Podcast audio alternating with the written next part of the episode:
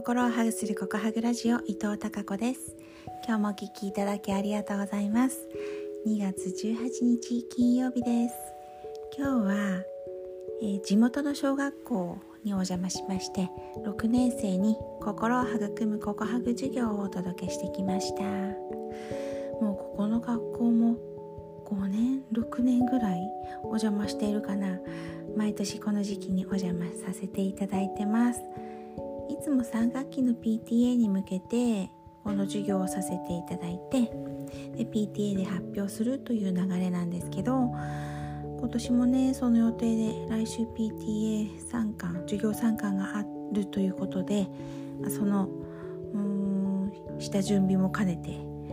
この時期に開催するということだったんですが今日お邪魔してみたら残念ながら、えー、コロナの流行によりまして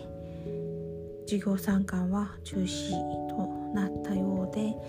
うん、残念だなと思いながらそれでも告白授業をお届けすることができました。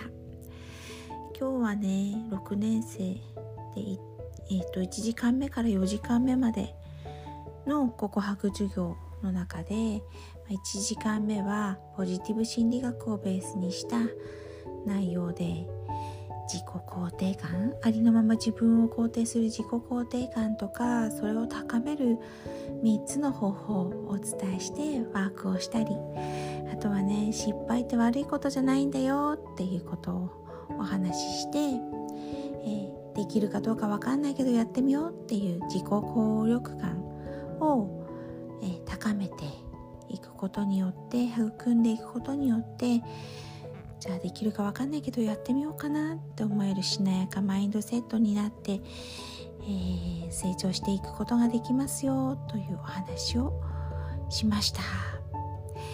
で2時間目3時間目今日は未来マップを作成するということでしたので SDGs とか地球の未来地球の未来地域の未来について考えてみたりあと夢を描くんだけど夢は必ずしもねなければいけないものではありません。なくても大丈夫。でも夢や目的があるってこんなにいいことがあるよというお話をしたりしました。で4時間目は夢の発表会です。え今日は先生もえ自分の未来マップを作ってくださったので子どもたちの夢の発表の後先生の発表もしていただきました。大人だって夢描くんだよっていうこのね先生の発表を聞いている子どもたちがああ大人も夢持っていいんだなって思ってくれることが嬉しいしえ普段見ている先生じゃない、まあ、プライベートも含めた、えー、先生を表現してくださるこの発表は私も大好きです。でですね終わって、まあ、感想などをいただいたりしたんですけどその中でね、えー、子どもたちの自己肯定感1時間目始まる前と4時間目終わり頃終わった時の自己肯定感が平均値なんですけどねえー、25%も高まっていたことが分かりました。その中でも一番大きい開きがあった子は開始前が25%だったんですけど授業終わり4時間の授業終わりでなんと85%まで高まっていたお子さんもいらっしゃいました。でねすっごい感動した振り返りがあったんです。それもなんとなんと自分の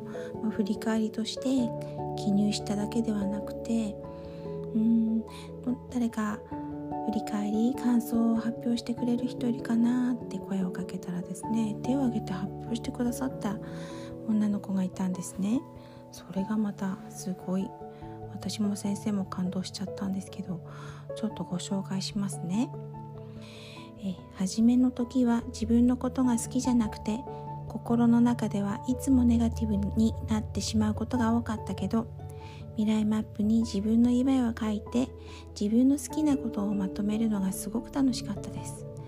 終わりの頃のは少し自分を好きな気持ちが増えました。今まで好きなものを否定されていたけれど今回書いたことで否定もされないで楽しみながら書くことで自分に少しネガティブな考えが減った減ったからです。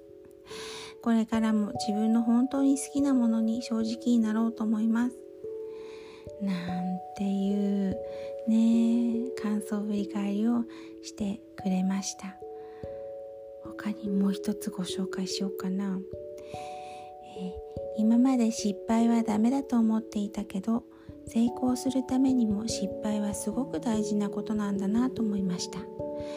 今日未来マップを作って自分は何が好きでどんなことをしたいのかを知ることができたし自分のことも好きになりました。今日未来マップに書いた目標に向けて前向きに少しずつでもいいので頑張っていきたいです。そんな、話感想をくださいました。とってもありがたかったです。こんな風にして子どもたちに、えー、心を育む告白授業そしてプラス、ま未来マップを作るということを、えー、お届けしています。告白授業は1時間から、えー、5年生以上、ま告白授業だけは小学校1年生からも大丈夫ですね、えー、対応しているので多くの日本全国の多くの子どもたちにお届けできたら嬉しいなと思っていますそれでは明日もまた皆さんにひまわりのようなたくさんの笑顔の花が咲きますように。